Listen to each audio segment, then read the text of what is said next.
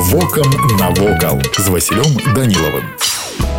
Вітаю вас паважаныя сябры За 7 кіламетраў ад смілавіч некалі была сядзіба ў белі якая ў розныя часы належала сапегам завішам агінскім у 1791 годзе памяшканне адышло манюшкам сядзіба займала маляўнічую мясцовасць каля ракі волма двор манюшкі ўключаў сядзібны дом розныя службовыя і гаспадарчыя пабудовы сад невялікі парк у якім мелася капліцы пахавальня сядзібны дом стаяў у найбольш прыўзнятай частцы рачной тэрасы будынак быў невялікі драўляны аднапавярховы простакутны ў плане з мансардай і чатырохкалонным порцікам. Архітэктура дома адлюстроўвала характэрныя рысы эпохі, спалучаючы традыцыі народнага дойлідства і элементы класічнага стылю. Дом згарэў гады другой сусветнай вайны. У паркавым ансамблі прасочваліся рысы рамантызму. Капліца нагадвала сярэднявечную вежу. Збудаванне было двух'ярусным шатровым дахам. З ёй пераклікалася ніжэйшая вежа, прыбудаваная да невялікага флігеля,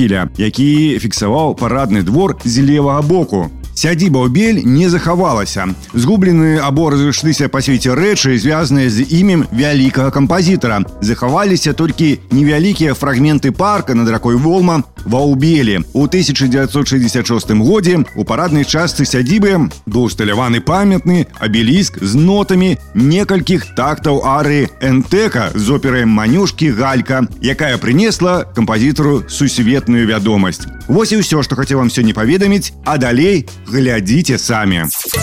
Вокам навокал.